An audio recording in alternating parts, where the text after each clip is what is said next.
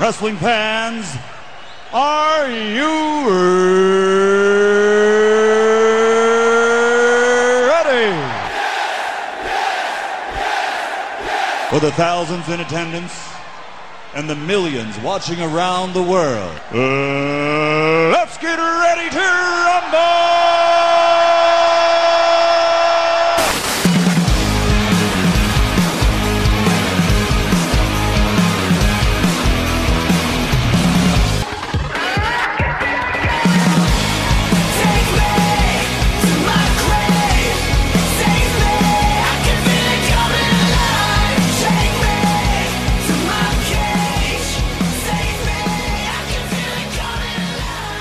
Going on, guys? Welcome back to Wrestle Rant Radio for Thursday, March 11, 2021. I am Graham G.S. Matthews. Hope you guys are doing well. If you want to check out new episodes of Wrestle Rant Radio every single Thursday, you can do so at WrestleRant.com, WrestleRantRadio.com, iTunes, Stitcher, Spotify, TuneIn Radio, iHeartRadio, Google Play, and Podbean. You can rate the show, review the show, and subscribe to the show. Every single week here on the show, for the last couple of weeks, actually, we've had, in addition to my conversations with Mr. Marceau breaking down the week in wrestling, exclusive interviews with the likes of Roman Reigns, AJ Styles, Finn Balor, everyone you can possibly imagine. Today we got the former number one contender to the NXT Championship, Adam Cole, and I say former because he lost his NXT Championship opportunity on Wednesday night to Finn Balor in a great match. Um, Kross is now stepping up for that opportunity, probably a takeover over WrestleMania weekend, I would have to imagine. Uh, but yeah, I talked to Adam Cole on Tuesday. The interview went up on my YouTube channel first on Wednesday morning and an article form on dailyddt.com on Wednesday afternoon. So if you want all these interviews before they drop anywhere else, head on over to my YouTube channel to hear the audio of all these interviews. I forgot to mention The Miz, Bobby Lashley, both of whom were on here, Wrestle Rant Radio for the last couple of weeks. Uh, Adam Cole is the longest reigning NXT champion of all time, arguably the greatest as well. I've aired two other interviews I've done with Adam here on the show before, one in 2016 uh, when he was in Ring of Honor as the Ring of Honor World Champion, and then one from last year while he was the NXT Champion. So he didn't have gold this time around, but we talk about a lot about how he wants gold back, breaking up the Undisputed Era, or he is the Undisputed Era in his own words, but, you know, severing ties with Kyle O'Reilly and Roderick Strong, you know, going forward, what his goals are, being on Raw, being on SmackDown, his height and the criticisms around that uh, among fans and stuff like that. So we had a really, really great conversation. Adam Cole has quickly turned into one of my favorite people to interview, and uh, happy to say that he's the first person ever that I've interviewed that I've talked to, the first major star that I've interviewed three different times, which is really, really cool. So you're going to hear that conversation in a second. And then right after that will be my conversation with Mr. Marceau, breaking down all the latest in the world of wrestling. But in the meantime, please welcome at this time the former NXT champion, the undisputed era himself, in his own words. Adam Cole. Hey, how's it going, Adam? How are you? Hey, Graham, I'm good. How are you? Doing good, dude. Obviously, coming up on Wednesday night, we got the NXT Championship match. You're yourself against Finn Balor. Going to be a great match. We've seen the match twice before in NXT. Once before in December of 2019, a match that you won last year on the Super Tuesday episode that Finn Balor won. Uh, what's going to make this match different on Wednesday night now that you guys are one win apiece? Well, I think there's a lot of different factors. Um, you know, partially, and, and in many people's eyes, the biggest reason is to a lot of people, this is the rubber match. You know, I beat Finn Balor one time defending my NXT championship. The next time we faced off each other, uh, you know, he beat me. Uh, and now a lot has changed. But uh, one thing hasn't changed, and that is, you know, I saw some some advertisement for this particular match, and they're calling it Megastar versus Megastar. And to many people, there's no argument that the two greatest NXT champions in the history of NXT are Adam Cole and Finn Balor. So this is huge. Um, but but obviously there's a lot of different factors going on as well. Like uh, I've been making a lot of noise on NXT lately, trying to do everything that I can to to show the world that I will do whatever it takes to become the NXT champion, whether that you know hurts people's feelings or not. And in, in my eyes, I'm more focused and more driven than ever to regain the NXT championship. It, it's cool and all that I have the record for the longest single reign as NXT champion. That's awesome. But I, I want that record to continue to be broken. I, I want to be one of the only two time NXT champions. And if I have to, one of the only three time NXT champions. Of course, in turn, this means that you're going to get a really competitive, a really exciting NXT match that NXT championship matches are known for. But uh, the outcome is going to be quite simple, and that's Adam Cole walking out as NXT champion. And like you said, you're the longest reigning NXT champion of all time. You've won it once before, you've been to the mountaintop before. Having done that, does it add more pressure to this matchup knowing, okay, not only have I been NXT champion before, but like you said, arguably the greatest of all time and having held it the longest, does this add pressure to like, okay, I have to top myself after already having held it for over a year, about a year ago? You know, I, I would say yes and no. Um, of course, there's there's a part of me. I'd say that in many ways, I am my own worst critic, and in, and in many ways, I I want the best for myself, and I'm constantly trying to outdo myself. However, um, one of the scariest things about not just pro wrestling, but really anything, is the unknown. And when I first became NXT champion, that was such an unknown thing to me. Main eventing show after show and wrestling again the A list of pro wrestlers all across uh, all across the globe, and just defending that title constantly, defending it hurt, defending it multiple nights in a row.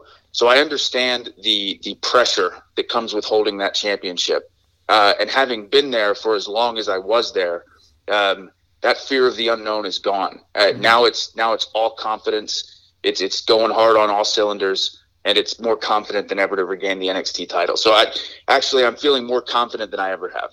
There's obviously so many questions over the last couple of years with anything when it comes to Mount Rushmore of this or that. When you look at the Mount Rushmore of NXT champions, obviously you're on there. Is there anyone else that you would have join you on that Mount Rushmore of greatest NXT champions of all time? Ooh, uh, you know, I, I have said this before, um, and, and part of the reason that the NXT Championship is so incredibly special is just the A list of people who have held the championship. Um, you know, for me personally, again, I, I do think you can look at a guy like Finn Balor and say he belongs on there. I do think you could say that a guy like Kevin Owens belongs on there. But you could make the same argument for Sami Zayn, Johnny Gargano, Tommaso Ciampa, Andrade, the current Universal Champion Drew McIntyre. Like to really narrow it down to like an ultimate uh, Mount Rushmore, I do think would be pretty difficult. But I do agree with your sentiment of yeah, Adam Cole's certainly on there. Maybe maybe my face is the biggest as well. I think that can definitely be disputed. Uh, no pun intended. Well, speaking of which, now that you're going into this match on Wednesday, no ties to Undisputed Era. You're all on your own at this point. Any chance we see you debut a new entrance theme, or is that yet to be determined? You know, I don't know. Um, because the one thing I did say, I, I, I tweeted this out before, and um, I know it's just Twitter, but th- this is truly how I feel. I've said before that, you know, Adam Cole is and always will be the undisputed era. You know, in my mind, there is no undisputed era without Adam Cole. So I, I think a lot of people are unsure. Like, does this mean that the undisputed era is is dead? And in, in my opinion, the undisputed era is dead when Adam Cole says it's dead. Mm-hmm. So but maybe I have some issues with some guys who were in that group before, guys who fought beside me. But to me, that doesn't necessarily mean that it's over.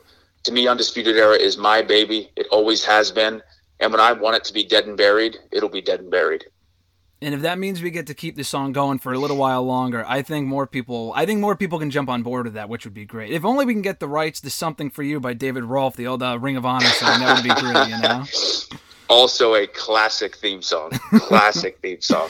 Definitely is. You kind of just mentioned it right there about Undisputed Era, how you are Undisputed Era. You've said it on NXT, you've tweeted it before. Was this the right time for it? Have you felt this way for a while? Do you felt like it was overdue? Or was this the right time on Valentine's Day, at Vengeance Day last month? It was the perfect time for it, in your opinion. Yeah, you know, it to me it was kind of ironic that it happened to be on Valentine's Day. You know, it mm-hmm. by no means was something that I'm thinking, yeah, this would be the perfect time to to do it. But it, it, it comes down to, and if you don't mind, I'll do a little bit of an explanation on this. But I I was running into an issue where, again, I think everybody knew, everybody knows I was the leader of that group. Kyle O'Reilly was challenging for the NXT Championship. uh, You know, multiple times he failed multiple times, and I was already frustrated with Kyle. But then he took it to another level when he decided that when he couldn't win the NXT Championship, his solution was to attempt to invite Finn Balor into the Undisputed Era. Um, it was like like the the proper sidekick that Kyle O'Reilly is. He de- he decides it's a good idea. He can't win the big one, so let's have the guy with the big one fight beside me. And that's not how that works. That's never how it worked. Undisputed Era was always designed for me, Adam Cole, to to win the NXT Championship, and it accomplished that. And when I felt like we were kind of falling off that track and not going in the right direction, I absolutely felt like it was the right time. Roderick Strong was having issues, but, but before before winning the NXT Championship, you know, the golden prophecy in a lot of ways, and it's just the truth. It, w- it was designed for multiple reasons, but one of them was I know with Roddy, Bobby, and Kyle holding championships, they would feel more so like they're truly a part of something really, really special. When at the end of the day, all I'm thinking about is winning the NXT championship. Mm-hmm. So I knew that I had a ton of goals, ton of aspirations of things that I wanted to do for myself. So even early on with some early dissension, some early tension, I knew I was going to be able to bring the guys back. I knew I was going to be able to accomplish what I needed to accomplish. And then the months leading up to when I decided to, you know, kind of teach Kyle a lesson, uh, I definitely had that thought. And in many ways, I had given him multiple chances to kind of redeem himself and, and prove that he could get back on track. And then again, that day at Vengeance Day, when when he just insisted on, on standing alongside Finn Balor, the guy that holds my property, I was like, okay, this is it. I, I, I can't wait any longer.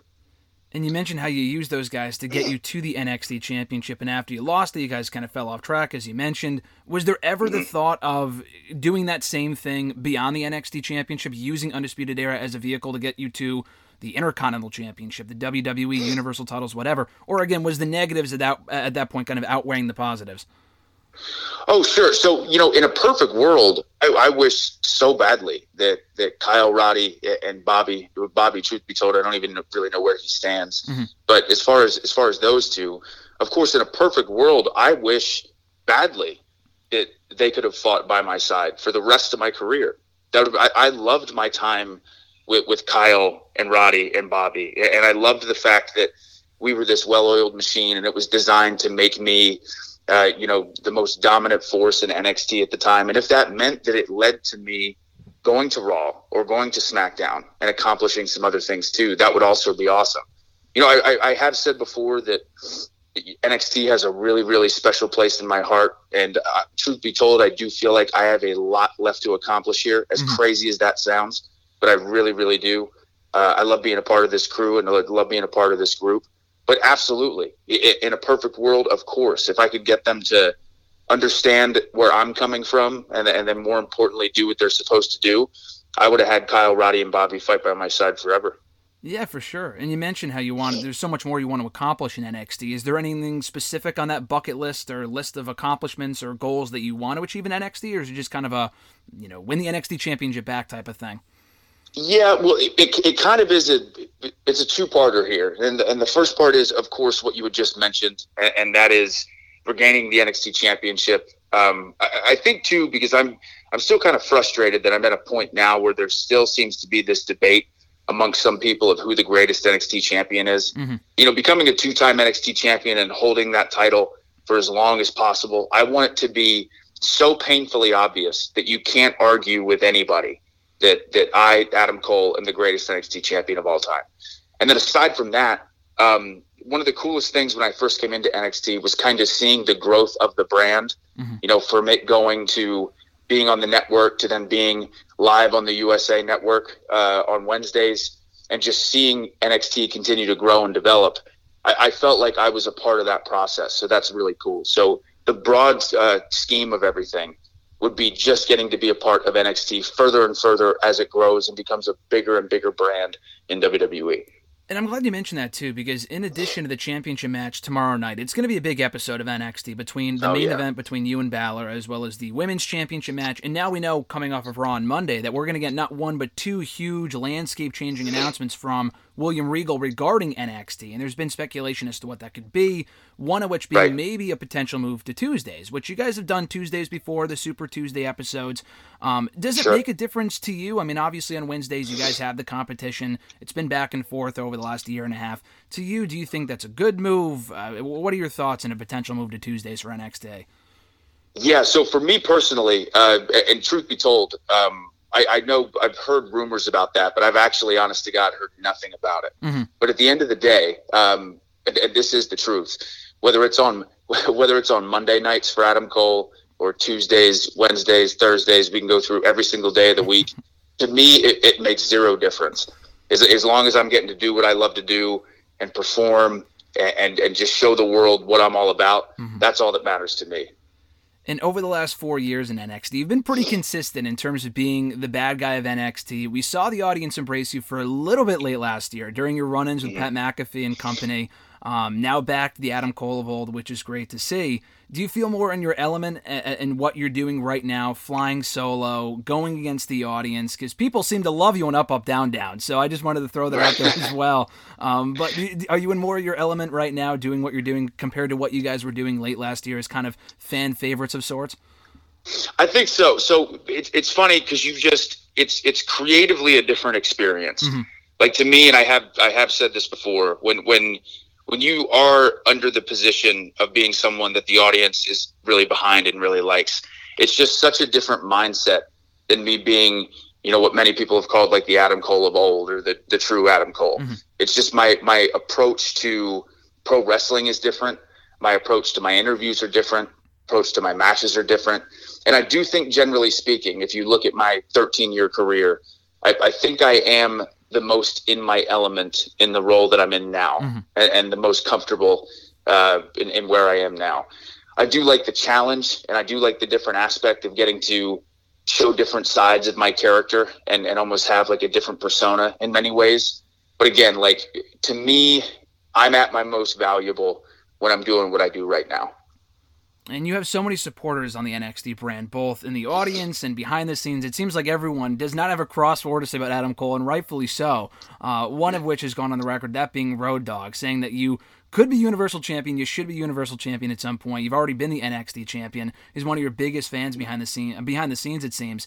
Um, you know, he mentioned as well. I think it was on uh, Corey Graves' After the Bell podcast, saying that you know he would be Universal Champion right now if he was carrying Kross's size at this Right. point, you know, having had champions that are Daniel Bryan, CM Punk, we had Kofi Kingston as champion two years ago, people of all shapes, sizes, and colors and whatnot. Does it really matter at this point? I mean, obviously it's a compliment because he said you should be Universal Champion. It's not a Huge compliment. Yeah, absolutely. Yeah. Um, at this point, does the size argument matter to you? Like in terms of like, okay, I've seen these other people reach those heights, so that means I can as well. Sure, sure. Yeah. So the size argument to me, um, especially just because I've been doing it so long, it, it, it does. It no longer matters to me. But because truth be told, like from the moment I started training and wrestling on the independents, you know, people had made comments about me being on the smaller side. So it, it's something I've just battled with and dealt with uh, literally my entire career. And the awesome thing has been, and it's just based on past experience, but pretty much every single company that I've gone into, I've I've excelled and been able to be their champion and hold that championship for a really long time. And the fans have taken to me in, in different places and, and things like that. So from that sense, as far as internally how I feel about it, no, no, it doesn't it doesn't affect me at all. And then also, like you had mentioned, again, uh, guys who aren't six foot five and 265 pounds being able to be world champion and, and performing at such a high level um, seeing them do that of course gives me even more motivation and more focus on being able to go yeah i could absolutely be in their spot. And truth be told i feel like i am in that spot. You know nxt being the third brand of wwe um, and, and being able to be the longest reigning nxt champion of all time being in this huge matchup uh, tomorrow night for the nxt championship against finn Balor. it's cool. It- you know and being able to show that again, size wise, um, right, now more than ever, especially with someone like me, I need to make sure I'm as good as possible in the ring, as good as possible on interviews, and just focus on the art of it as much as I can. And, and fortunately, fans in 2021 seem to have a good appreciation for that. Yeah, definitely. I mean, even when you talk about like the world titles and people that have held them and stuff like that, NXT Championship is a world championship technically. I mean, when the Royal Rumble winner can challenge Finn Balor for the title of WrestleMania, at that point it's a world championship. So that is Right. worth throwing out there as well. Uh, final few questions for you, Adam. You mentioned you know NXT wanting to grow the brand. And you're a guy that could really thrive anywhere. You've been in Japan, you've been here in the US and NXT for a while. You can do well really anywhere you go, in my opinion. Um, with that being said, in NXT, you, you see guys like Johnny Gargano, Tommaso Ciampa go on the record and say, I never want to leave NXT. Just due to the bond they have in NXT and how great of a show it is, you're probably more open to the idea if the possibility came of going to a Raw or a SmackDown, or at this point, Sure. being in NXT for four years, is it, okay, I'm, I'm good staying here for as long as my career goes for? Yeah, so I, I'm an interesting case. Like I, it's here's the interesting thing from from my standpoint. So again, if, you, if I were to tell you that I don't want to have a WrestleMania moment someday, I would be lying to your face. I would just be absolutely lying. So of course, I want that chance someday. And and the idea of going over and wrestling a bunch of new people at Raw and a bunch of new people at SmackDown is very exciting. However, like deep to my core, I by no means, uh, again, am in any rush or in any sort of way like, man, I got to get to Raw or oh God, I got to get to SmackDown. I love my time in NXT, and if that means that I'm here for years to come, I, I'm very, very happy about that. I, I love the brand. I believe in the brand. I want to be here when the brand grows even more and becomes something even bigger than it already is. Uh, it, it's something that's been, uh, uh, like you said, a part of me for four years now, and, and it's something that I'm really proud of. So, again, I'm I'm that special case of like, of course, I'm open to the idea of going to Raw or SmackDown, but I do not want to leave NXT. If that makes sense. Yeah, no, no, definitely, definitely. Yeah. It's kind of like the best of both worlds, which is cool. Yeah. Um, that being Yeah. said, Adam, final question for you, kind of a three-parter. Uh, An opponent that you want to face from NXT right now that you haven't had the chance to square off with, someone that you want to face in NXT, uh, someone from Raw or SmackDown again that you haven't had the chance to square off with, because you've actually had matches already with Rollins and Bryan, two of the top stars on the main roster right now. and You've already had the chance to face them. So a match Right. from you know a match that you would want to have on Raw or SmackDown, and also an opponent from outside of WWE that you think could join in at some point that you would love to face off with. And I know Shawn Michaels would be at the top of the list because he's technically in NXT. I know you want that match, but aside from the. Heartbreak Kid, uh, can Yeah, you name any yeah. of those opponents from NXT main roster and outside of WWE that you would want to face at some point? Sure, sure. So um, NXT wise, I think I'd really like to uh, like to face off with Shane Strickland, um, Isaiah Scott. Yeah, yeah. um, is his name on NXT. Um, I've, I've known him for a really, really long time. Um, he actually, I was involved in some of his early training, um, Oh, which. I didn't train him. I just helped him kind of go to the school that he wanted to go to. He was he was one of the only people. He's actually the only other person I know from the area that I was born and raised um, who actually ended up not only becoming a pro wrestler but ending up in, in WWE, which is really cool. So Nice. Isaiah Scott would be my pick.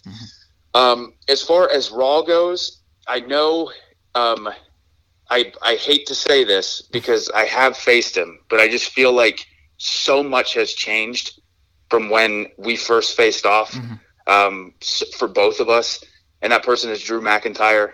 Um, you know, when I when I first came into NXT, I attacked Drew, and we ended up having one match, which again wasn't on NXT television or wasn't on a takeover or anything like that. And I feel like we just scratched the surface. That was the only time I've ever stepped into the ring with him before. And now seeing all he's accomplished, all that I've accomplished, uh, people still fantasize about that idea because, again, my debut was attacking Drew. Mm-hmm. So I think stepping in there with Drew. As far as SmackDown goes, uh, Roman Reigns by far. Um, I, I do think he's firing on on all cylinders right now. Um, I think he has been for a while. He's incredible in a ton of ways, and I and I do think that, especially in front of a crowd, I think we could have a really really special match together. Um, and as far as someone in someone who's not in WWE, um, God, let me think here. There's so many people who are yeah. who are hired now. Um, uh, okay, th- I'm gonna say I'm gonna say one that I'm hoping counts Okay. because he hasn't had a match, but he technically did recently get hired. Uh, his name's Blake Christian. Oh yes. Uh, he was an Yeah. Mm-hmm. independent guy um, for a while, and uh, I've seen some of his stuff, and he's just a very, very talented young man. He's super young, super innovative. Uh, something that uh, you know NXT, a, a realm like that for him is perfect. Uh, but he, yeah, he's a guy I'd love to face off. And it's hopefully at some point we get to see if People are getting hired all the time, so there's a very real chance we'll see that in the very near future, which would be awesome. As well as all the other Right. matches you mentioned, as well as getting Shawn as the special guest referee again for the match. Uh, of course, of course. Oh yeah, that that that will and always will be my ultimate dream match. But if it but if it also involves Shawn as the, the guest referee, that's that's just as good. Yeah, it's a money match right there, as well as you and Balor tomorrow night, an NXT NXT Championship rubber match, as you said on USA Network. It's going to be great. Adam, thanks so much for the time, man. Big fan. I appreciate it. Of course. Thank you so much. Always a pleasure talking to you. Thanks, Adam. You too. Have a great day. You too. Thanks to Adam for the time. As I said earlier, you can check out the article form of that interview right now on dailyddt.com. Many more interviews to come in the days to come, actually. Some on What Culture, some on Daily DDT, including with Impact Zone ODB, the number one contender to the Impact Knockouts Championship. I almost threw that interview here on today's show, but I didn't have enough time to edit it. Um, but that will be up on the YouTube channel first before it goes anywhere else. Um, in addition, in article form on the YouTube channel, like I said, on probably Saturday. I'm hoping this weekend before the big sacrifice event uh, from Impact. But nonetheless, now we're going to air my conversation with Mr. Marceau talking about Revolution and NXT and AEW and everything else going on right now. But before we get into any of that, I do have to mention this. Seven years, Mr. Marceau, since you first arrived on Wrestle Rant Radio, making your debut on the airwaves, but you weren't alone. You brought Jeff too, who hasn't been on the show since, I don't think. But crazy to think it's been seven years since you were first on the show, brother. I know it's crazy. It's been a. I mean, it makes me feel old, so I might need to start nixing that number. But yeah, it's been a long seven years, but it's been a great seven years. Absolutely, brother. Take me back to that first day for a second. I met you, I think, a week earlier, a couple days earlier, through Jeff, actually, who was in one of my classes, because he knew I was a wrestling fan. I was working on a wrestling fan, a wrestling blog or something for uh, for Randall, actually. And he, he said he said he had a roommate that was a wrestling fan, which ended up being you. So I met you a couple days earlier, and you came on the show. I honestly assumed that it would be a one week thing, and I've told you this story before. But then you came back two weeks later, or a week later, or whatever it was, and you've been on the show every week since, which is amazing. yeah, it's been good. Even the time you booed me off for like a couple of weeks, but I always gotta put that in there. I'll, I'll Had to get that in there. It's the Gotta truth. put the- Gotta put the two cents on there. But yeah, no, it's been a good time. It's and led to a great friendship, so I can't complain. Absolutely. We had a mini GSM heel turn there for a couple weeks about a year later. Or not even, it was like six months later. It was when we came back from break and I booted you off the show for a few weeks. But hey, we've been smooth sailing every week so uh, since Yep. then, so I can't complain. Yeah, no, like I said, it- it's been a good ride, and like I said, led to a great friendship, so I can't complain. Any update on Jeff since then, by the way?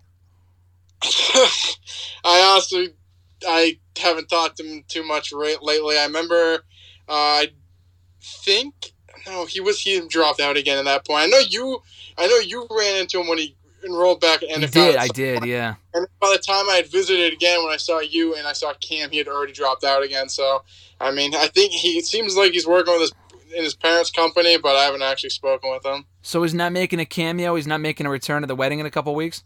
No, he will not be there. Cam though will be obviously Cam will be there, correct? perfect. You and So Cam will be the only kids from Endicott that'll be there. amazing. We're gonna be partying like it's. What'd you say?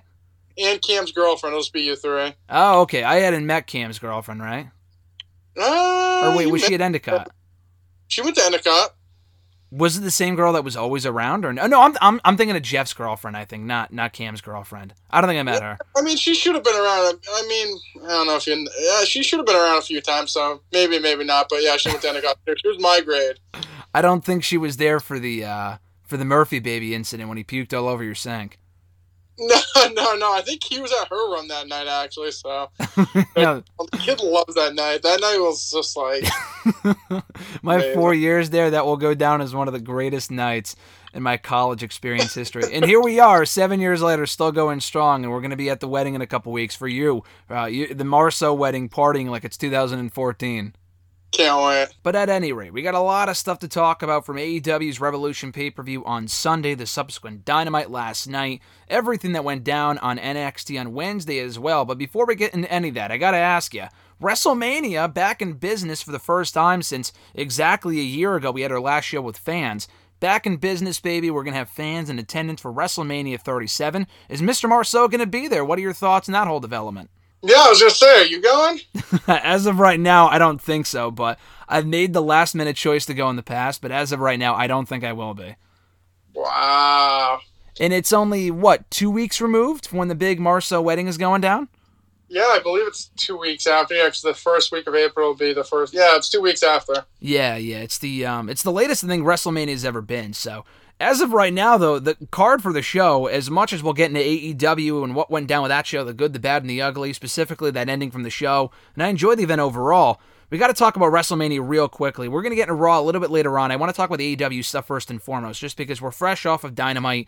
Revolution is still fresh in our minds. But with WrestleMania though, while on the subject, this card is complete shit, dude. On like not on paper, I don't want to say that because I think Edge and Roman has potential. I think Bianca and Sasha is going to be great. I think those are two top marquee matches. But per at WrestleVotes, the WWE Insider Twitter account, almost nothing from this card is set in stone. Vince is back at square one with what he wants to do for the show, and nothing really seems to be set in stone. We have Fastlane coming up next week, and We have WrestleMania three weeks after that. It seems like everything, both on Raw and SmackDown, more so Raw though, is in a complete state of flux at the moment.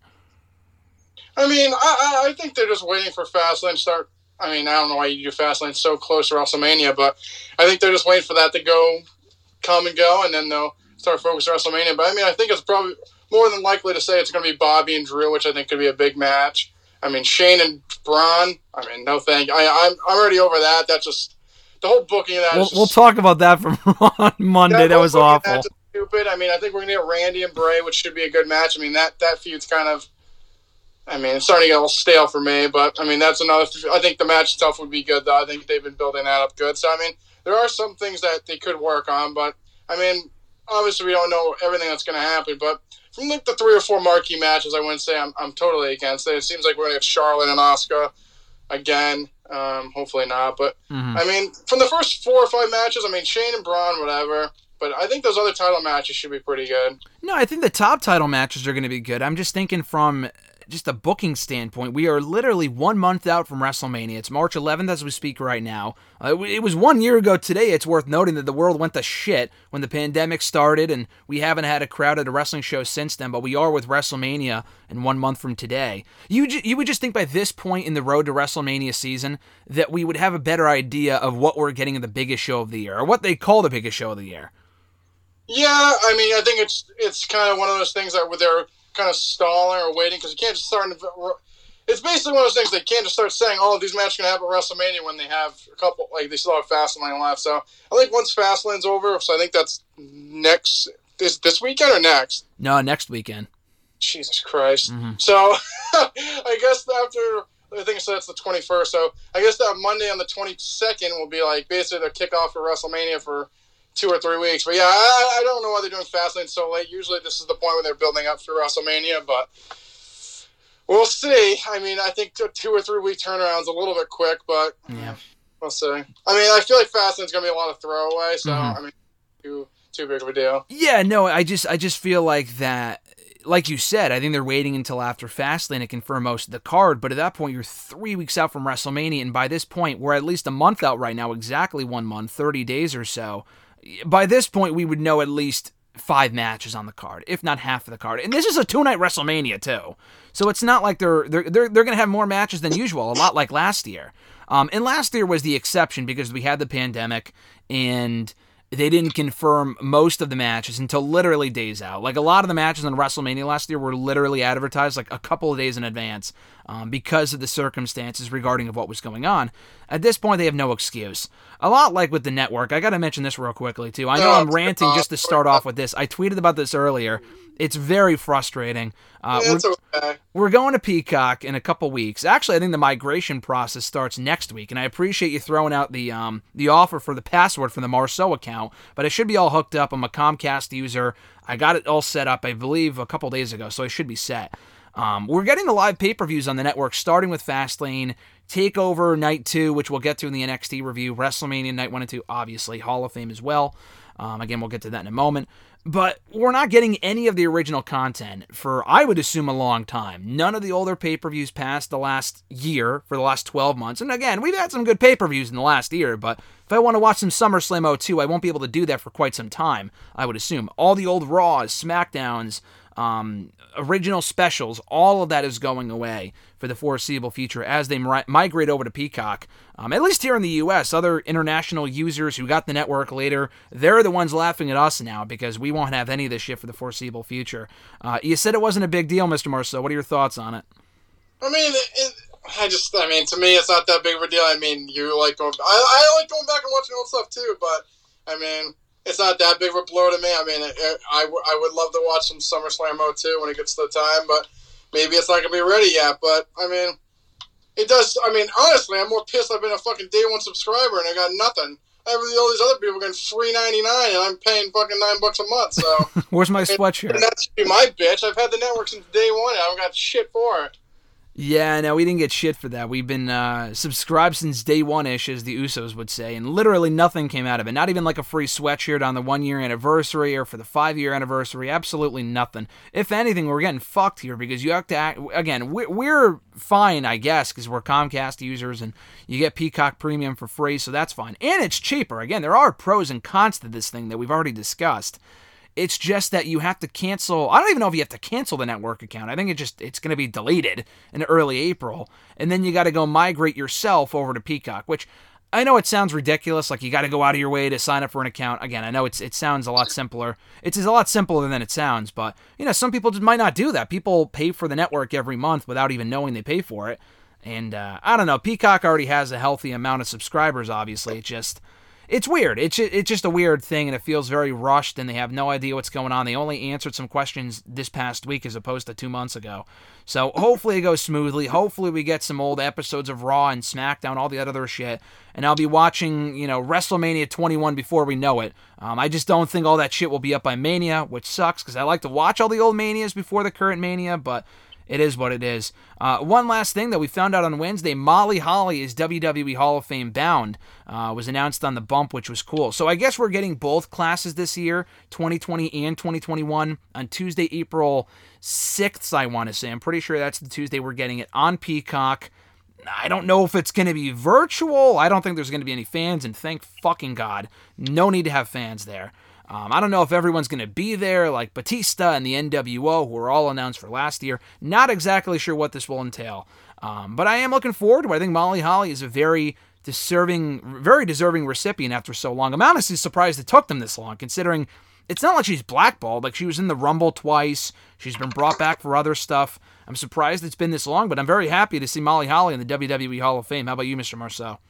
Yeah, it was nice. It was a nice admission. I mean, she she she was around right when I first started watching, and I mean, I don't know if I'd say she's a trailblazer, but she she definitely was around when I first started watching, and um, I think it was more not like I said. I don't think she had any heat with the company or anything like that. I just think she's like she's not like a main eventer woman that you put in, but she's like a good admission. So I could see her like being one of the not the top star, but a nice like underneath person to put in, and I think she had a good. It wasn't a long career, but she had a good good little career for herself. So. I mean, I wouldn't say she's the biggest name ever, but I think she probably should have got in before Beth Phoenix. But we're here. Beth Phoenix won in four years ago. Yeah, I, I still to, the, to this day like, and she should have got in before the Bella twins. I was gonna say, I mean, the, Beth hey, I can almost post it. understand. No, no, no, no, no. Don't post. Don't post it. I don't want the Bella twin. I don't want the Bella Army coming after me. Hey, I already had that five, six years ago. You don't have that. chance, can you- Can you uh can you like cut that blurb out a little bit? I want the uh, Bella Army to get me. We don't want the. Uh, what you don't want a repeat of what happened to me six years ago. Oh, I definitely don't want that to happen. Holy shit! You talk about Twitter mobs. That was terrible. It actually happened last year with Bayley and Sasha. that was worse because more people are on Twitter now than they were five, six years ago. But uh, yeah, um, just just an absolute mess. Just an absolute mess was that uh, situation six years ago. But we move forward here. Another mess is that was the Revolution pay per view, which again overall I thought was a good show. But when I say mess, I'm talking about that ending, and we'll get to that soon enough. But honestly, dude, I thought overall Revolution was a good show. Um, you compare it to the other shows, and I said on hashtag on Wednesday that it honestly probably ranks towards the bottom. But I think that's more of a reflection of the other shows being so good than this show being so bad, in my opinion.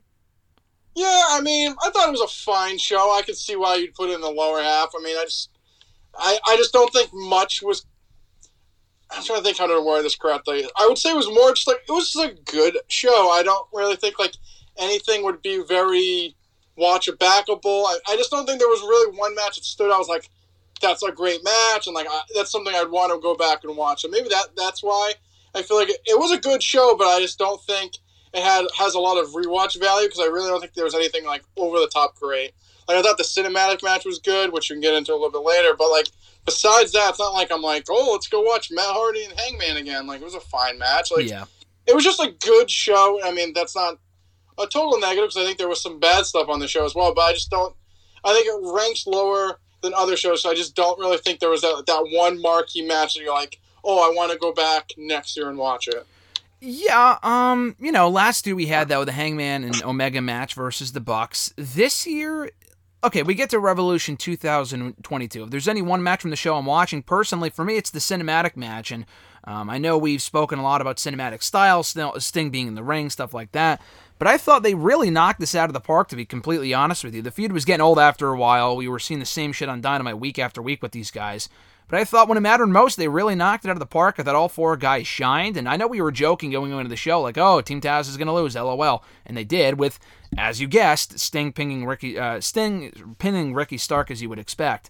Um, but I thought overall it was really well done, and Team Taz doesn't really lose anything. They never really win when it matters most. That's a problem. But again, I hate to sound like a broken record, but it's all about the follow up. It's all about the aftermath.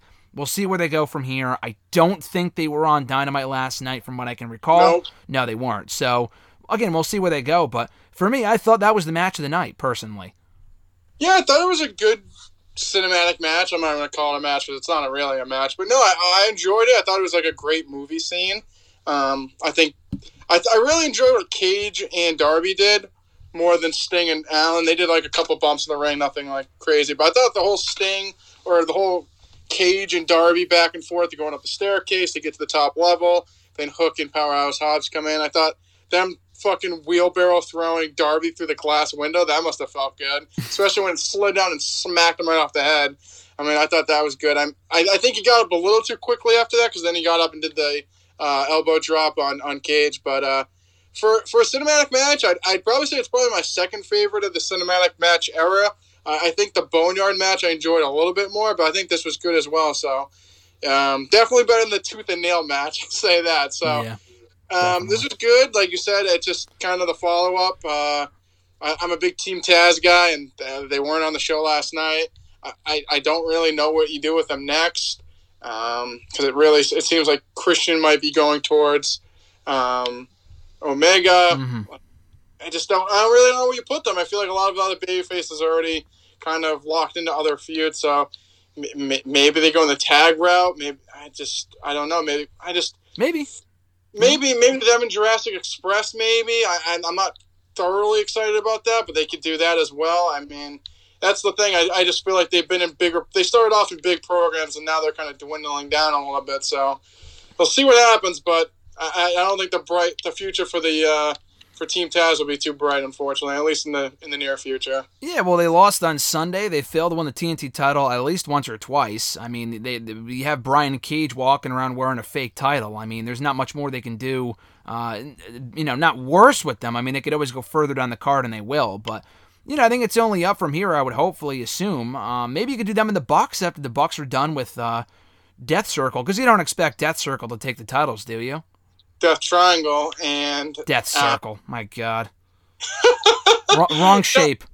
Death Triangle. I mean, I don't think they're going to win the belts, but I don't think Team Taz is going to win the belts either. So, I, I mean, I guess it's something for them to do, but to lose again. I mean, what are they going to beat up the fucking old man again? Like, I, I would, I don't know. It just, it's to the point. I, I, Cornette stated this too. This, I just feel like they have so much talent now that they've like, not that they're hoarding them. They just have so many talent, and they haven't really gotten rid of anyone, and they just keep adding. So it's like I feel like they're in the point there's just really nothing for them right now. And if there is anything, I just don't. If they're in something marquee, I just don't think they're going to win. So they'll just lose again. But they have another show. now. They have Evolution on on Mondays. They can uh, use all these people. For what purpose, though? So they're going to beat up losers, and then what's it? I mean, what's the payoff? Actually, real quickly, I'll intersplice with this. Uh, breaking news per Tony Khan on Twitter: the card for Evolution, Evolution. That's what uh, fucking Big Show called it. Now that's what he called Revolution. Actually, it's Elevation on Monday on YouTube. We're getting Brandon Cutler versus Powerhouse Hobbs, um, Tay Conti versus Ashley Vox, who is from NWA, Dante Martin versus Max Caster of the Acclaimed, Jungle Boy versus Danny Limelight, and Riho versus your favorite Maki Itoh uh, in the main event. So that's what the card for Elevation is looking like right now. Uh, I mean, I'm not going to watch it. So, I mean, you know me, you know my rules. So, yeah, I'm not watching it. Well, let's talk about the surprises on the show. We had Maki Itoh making a surprise appearance on the buy-in with Britt Baker against Thunder Rosa and Riho. We had the debut of Ethan Page in the ladder match, all ego Ethan Page, formerly of the North and Impact, and then Christian Cage uh, making his anticipated debut as the big, big signing, Hall of Fame worthy that we talked about last week. We'll break down each of these here. First, Maki Itoh. I know you got some hot takes on uh, Itoh. I, I like her personally. I'm not a big, big fan. Um, I, I thought the mic shots in Dynamite were terrible. I'm not a fan of the headbutt. She comes across as very Orange Cassidy esque to me, and uh, I mean that's very hit or miss. So I can understand why it's polarizing. But um, again, she's a good wrestler. I just, it's just personally, it's not my cup of tea. I would say. I mean, I I have only heard of her. I saw her in the pre-show, and I was just like, no. Just because people say they don't like eating shit doesn't mean it tastes good. I mean, I just she's just does nothing for me. Like I said when I texted you, she's literally the girl version of Pockets, which is Orange Cassidy. Mhm. I just think she's just everyone. Oh my, she she's just so charismatic. What? What? Because she can sing in Japanese? Like, do you even know what the fuck she's saying? These freaking EW marks will like they like anything. So like they just love her. They eat her up. Oh, she hits her head. It's steel. Like no, she's an eighty pound schoolgirl who's okay in the ring at best, and she just does nothing for me. She doesn't lay any. Sh- well, she's only eighty pounds, so I don't blame her. But all her strikes, she barely lays any fucking oomph into them. Those Mhm. mic shots last night. Oh my goodness. A, fe- a feather would have hurt Shida more than those mic shots. I guess that I guess that's the point. Like, like that's us complaining. I, I mean, again, I'm just jumping to conclusions here to play devil's advocate. That's like if someone was complaining about Orange Cassidy's kicks. So, but I'm not sure if they're done for comedic effect like Orange Cassidy are. though. Well, they, well, I don't know if they are either, but those are fucking stupid too. And that it just, it's like that's the thing about like I even tweeted out right away and was like, this is something like this is why I'm embarrassed to be a wrestling fan. Like people see it and some people are like, oh, it's funny. Like it's not supposed to be funny. You can do funny, but when you like shit on the business and make it a big fucking joke is when I have a problem with it. Like I'm all over Orange Cassidy. He's a fucking joke and I'm, I'm already over this girl. It's like everyone's like, oh, she's funny. She's a fucking. It's not fu- like you can do comedy, but don't like ruin like the business. I Like, like. it- Yeah, go ahead. just that's my problem with it. Well, I was gonna say you mentioned Orange Cassidy. I like Orange Cassidy, but I could not give two fucks about this upcoming tag team rematch next. Is it next week or in two weeks or whatever with um, best friends versus Sabian and Miro, where the video games are around ringside? Come on, Oh man. God, they didn't say when it's gonna be. I don't think it's gonna be next week because uh, They would have advertised it. They would have so. advertised it, but yeah, I, I, I mean, we- we'll we'll we'll tap that animal when it gets to. But yeah, I just. I just don't give two shits about this girl. I don't think she's good for the business, and I don't want to see her on my TV. What was your initial impression of Ethan Page in the ladder match?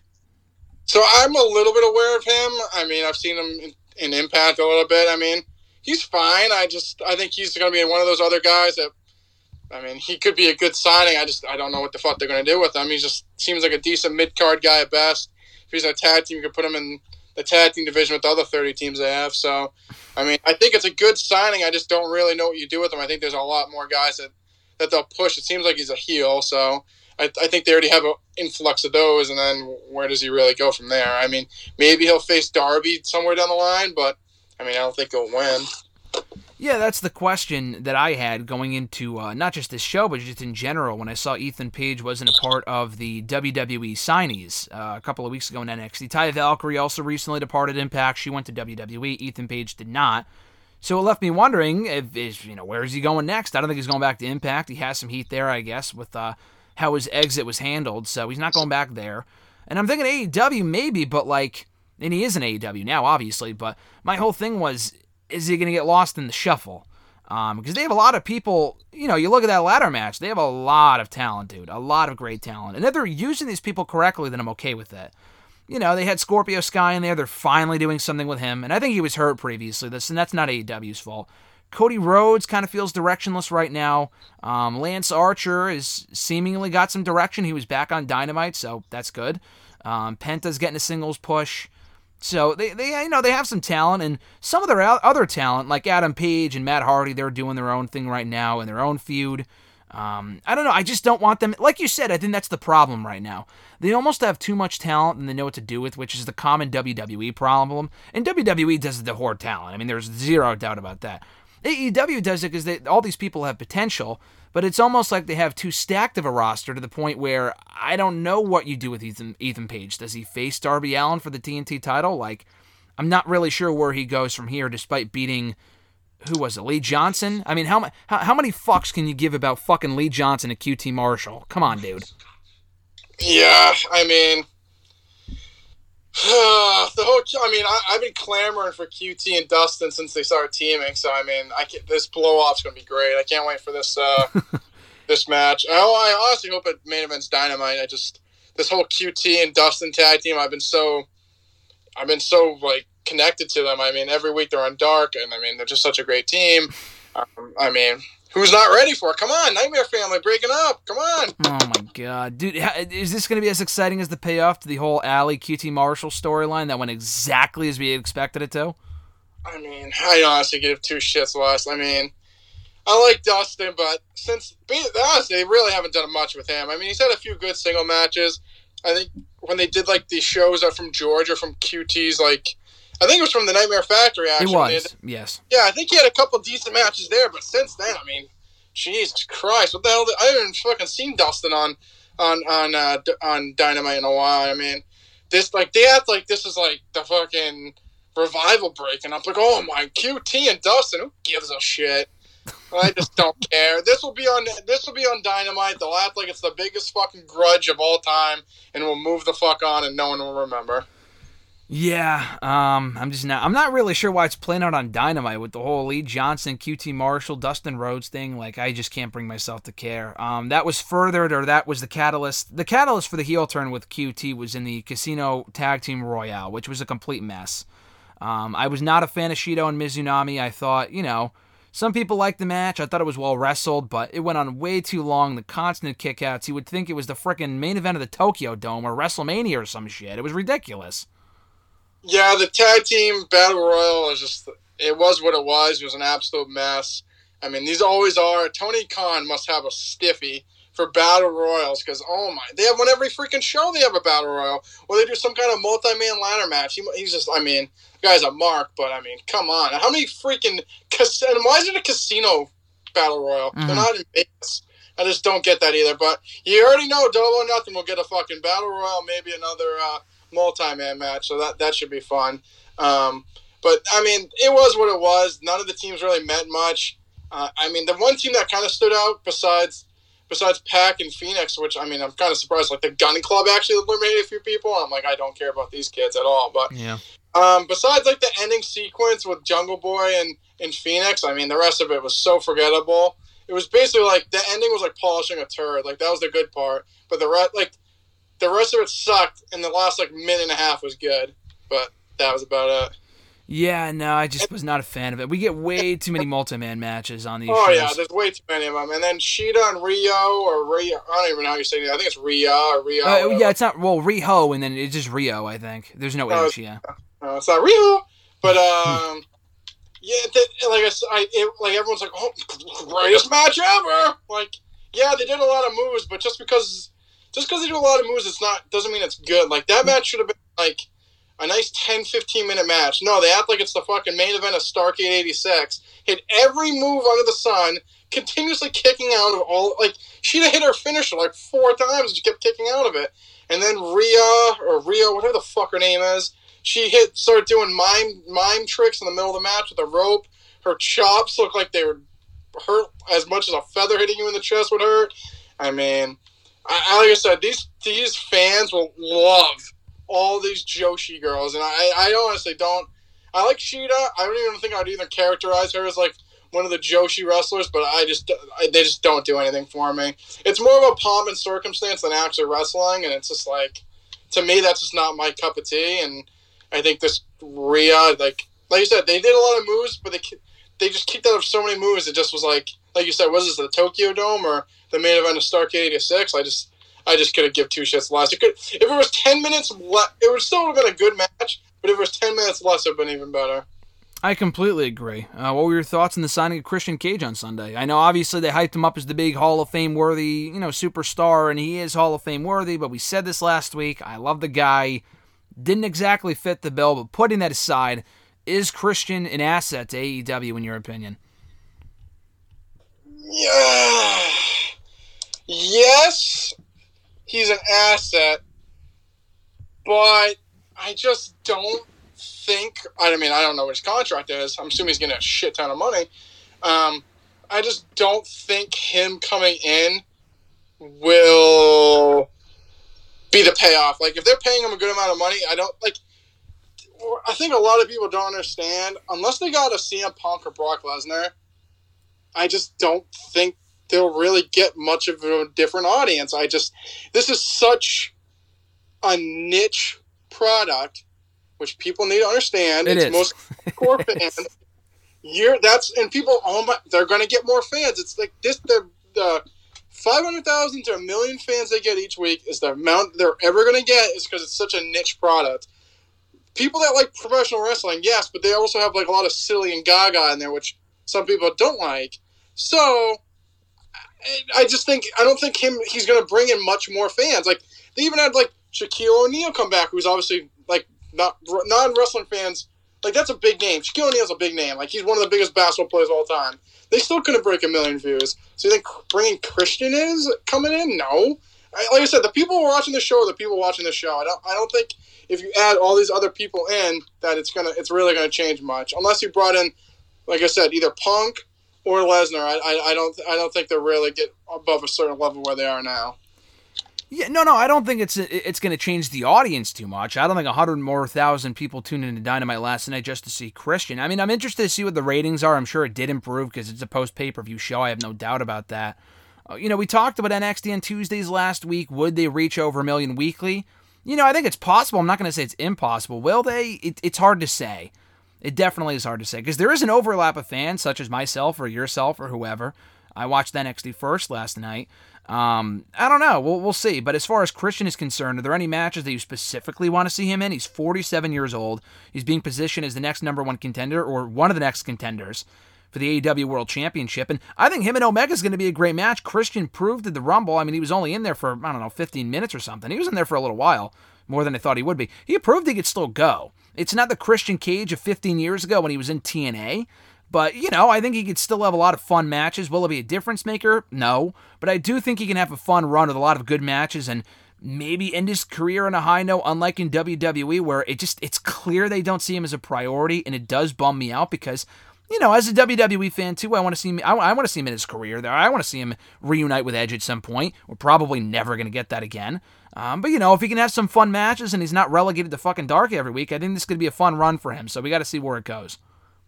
Yeah, I mean, if he puts some people over, then sure. But if he's just going to face like Matt Hardy or people that I like, or him facing Omega's fine, but I just don't really think it does much for Omega. But if he like loses the Hangman, then Hangman goes on to beat Omega. Okay, but if he's just coming back to like just do marquee stuff, I just I'm not really interested in it. Yeah, no, we'll see. As long as we get some fresh matchups and it's worthwhile, and again, they treat him like a priority, and it's not like a Miro situation where he's coming in to be in a tag team or something. I mean, I thought his debut on Dynamite was actually handled perfectly. We didn't hear from him, but um, I, I don't know if that was was that advertised. I don't remember. I think they just said that he was going to be on the show.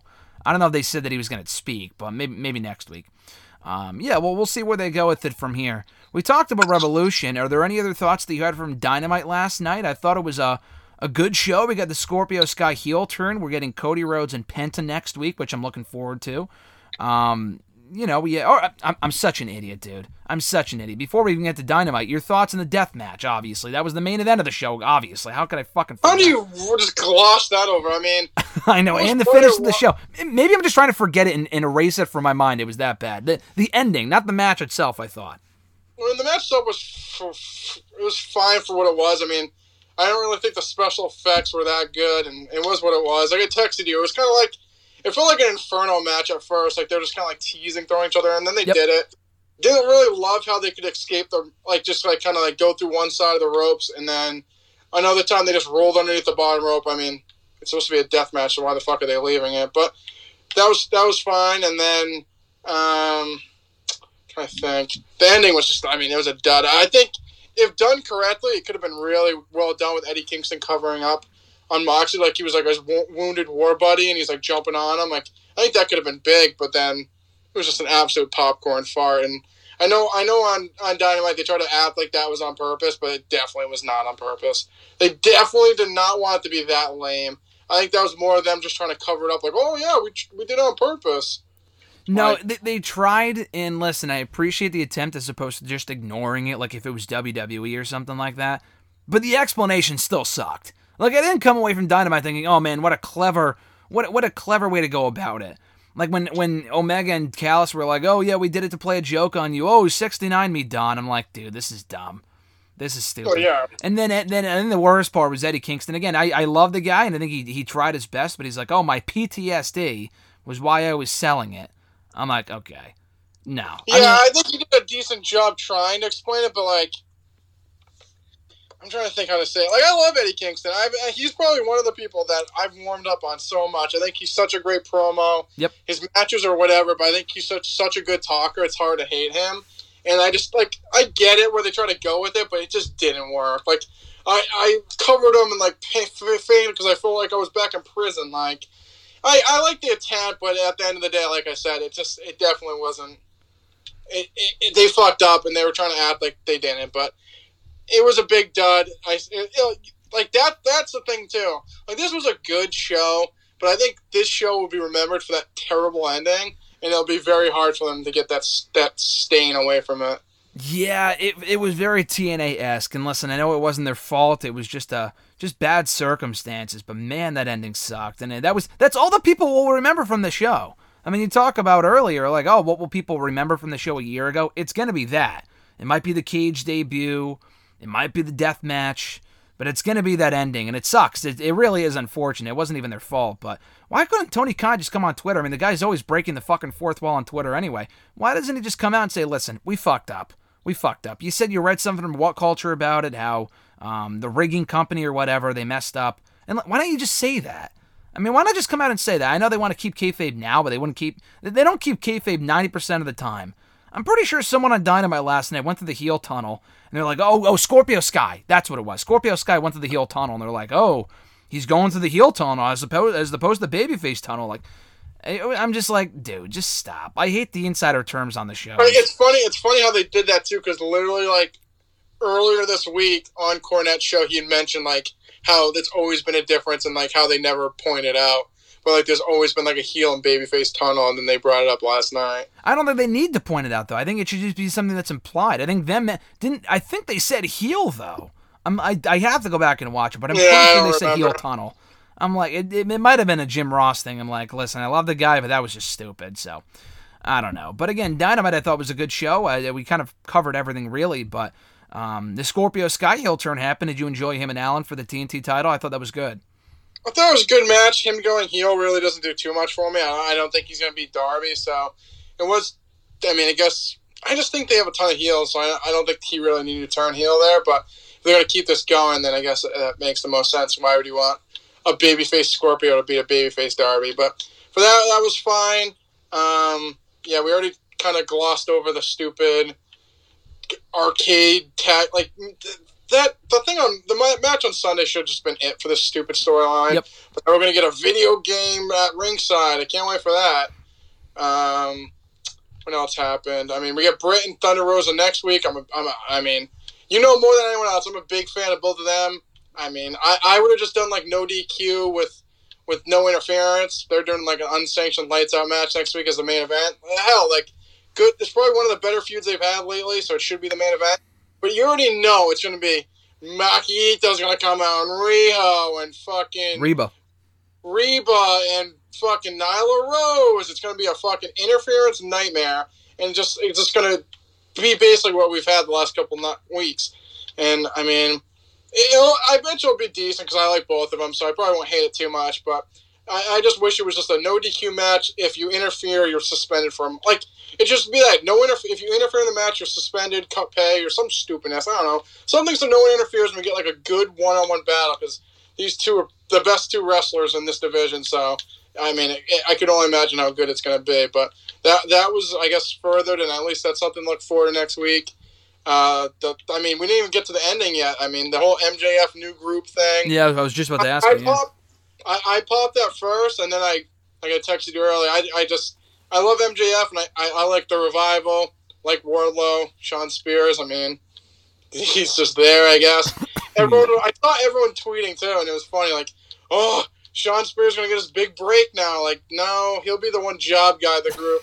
he'll be the one guy that they. That will, he'll be the one guy to eat all the pins. So, I mean, I guess he's in a group. I mean, how many I'm more I'm, do- I'm done with the factions. I'm I'm just done with the factions factions. But I mean, it got me a little pumped. But I, like I said, I texted you earlier. I think this is just so they can do the blood and guts match since they couldn't do it last year with the elite versus inner circle. They'll do it yeah. double or nothing. They'll get to do the match and then they'll move on. But I, I honestly think it's kind of crazy how they did that whole angle with MJF and Jericho, like beating up the Young Bucks dad. They have one match and they just blow it all up. I mean, a match like that, like or something like that, you should have like a decent feud over it. I mean, they beat the shit out of their dad, and all of a sudden they just have a blow one blow off match. I mean, I think that was kind of quick, but it is what it is. But I mean, speaking of factions, we missed this too. Matt Hardy has new clients. No, no, I just don't care. I hate the factions. There's too many factions. What do you think of Matt Hardy's new clients? Come on. Oh my god, we we talked about this before we went on the air. Him and uh, Eddie Kingston already broke it off just because Eddie Kingston went to go save his friend, even though they were out there at the end of Revolution three days earlier. I mean, this you, you just can't make the shit up. I mean, Butcher and Blade have been tossed around like a rat in the 1980s. 1980s. I mean, started with MJF. Now they're they're with Eddie Kingston. Now they're with Matt Hardy. I mean, who fucking cares? And then next we've got a multi-man match. Honestly, not even know the fuck's in it. I think it's a bunch of losers, and then they're gonna face the Dark Order. yeah, I'm done with the ten man tag team matches. Alexis looked at me and she's more of a casual fan than I am with this stuff. She goes, I don't want to see this. And I'm like, I. I don't want to see. I'm done with the 10, 12, 14 man tag team matches. Just stop. Can't wait. I hate it. Uh, last couple things before I let you go. Uh, I, I with the MJF thing, I'm just done with the factions. I was hoping Inner Circle would break up. Santana Ortiz, I've never been less. I just them turning babyface is something different, I guess, but I don't know. I'm just torn on. I don't think MJF needs a faction at all. Um, from Raw, that Braun Strowman segment, dude, was an all-time terrible segment. That was completely terrible. With him and Shane just wasting time for like 20 minutes. I almost, I almost turned the show off at that point. I'm Yeah, surprised they didn't. it. That was awful. Um, one last or two quick things from NXT: the two landscape-changing announcements. That being Takeover Stand and Deliver being two nights this year. We talked about Takeover on a Thursday last week, so that makes sense. And the crowning of new NXT Women's Tag Team Champions in Dakota Kai and Raquel Gonzalez before they immediately lost them to Shotzi Blackheart and Ember Moon. I love NXT. This it's just a fucking mess, dude. It's a mess. We don't need the titles. It's a complete waste. I think this. I thought this whole thing was trash. Wow. I mean, I, I don't. I'm not like, totally against the tag team titles. So I think they have a better tag team division I agree. than on SmackDown. But I just don't know why. I mean, I get why because they won the tag team classic, so they should get the belts. But I, I just think having them win and losing the belts like a couple hours, an hour later, just made no sense. I people were like, "Oh, well, she lost the belts, so she got the Io. Why can't she? They just win the belts." So what this, what they should have really done is they should have won the belts. They should have just won the belts. They should have got the belts. They shouldn't even had the match last night. That was just fucking stupid. Yep. And then you have her. You can still have her face Io even if she's the tag team champion. And then Regal just says you can have you can go for the the women's championship, but you're gonna have to defend the tag team championships as well. And then she could they could lose the belts there, so they have a month reign, get the belt off her. They could have like the same kind of scenario. Kai like knocks off the apron or knocks her over. They lose the tag team belts. She wins the title, and then they can turn Kai face, and they can do that like as the first program after. I just don't know why you'd give them the belts just to lose in 30 minutes. I get that they won the tag team titles or the champ the the classic thing, but like I don't know. I feel like that was just kind of stupid booking, and NXT's usually not too good with that. Yeah, I just thought that was weird. I, I think at the very least they could have saved the tag title match for next week, and I know they're late into Shirai and um, you know, uh, Shirai and Yeah. Gonzalez and, and Balor and Kross. I thought that was well done, but the tag team title stuff was just a mess. Yeah, I think it was just too rushed. Like I said, Yeah, They way too rushed. out last night. They should have beat fucking Kacy and uh, Kayden. Had them just take a nice quick win. Face Shotzi and Ember at one of the nights of. They, I mean, they could still do it. I, I would have had them hold the belts till then. Face Shotzi and Ember, lose it there. Then you can have Raquel get the big win the next night or that same night, and then you can break them up and then have Kai and Gonzalez be their first big program after her and Io. But I don't know. I don't know, GSM. I was I was very shocked by that as well. Yeah, I was very shocked by that. But we'll have way more thoughts next week, Mr. Marceau. This has been a great time. I'll catch your ass next week, brother. See you later, kid. And on that note, you guys can find new episodes of Wrestle Rant Radio every single Thursday on WrestleRant.com, WrestleRantRadio.com, iTunes, Stitcher, Spotify, TuneIn Radio, iHeartRadio, Google Play, and Podbean. You can rate the show, review the show, and subscribe to the show.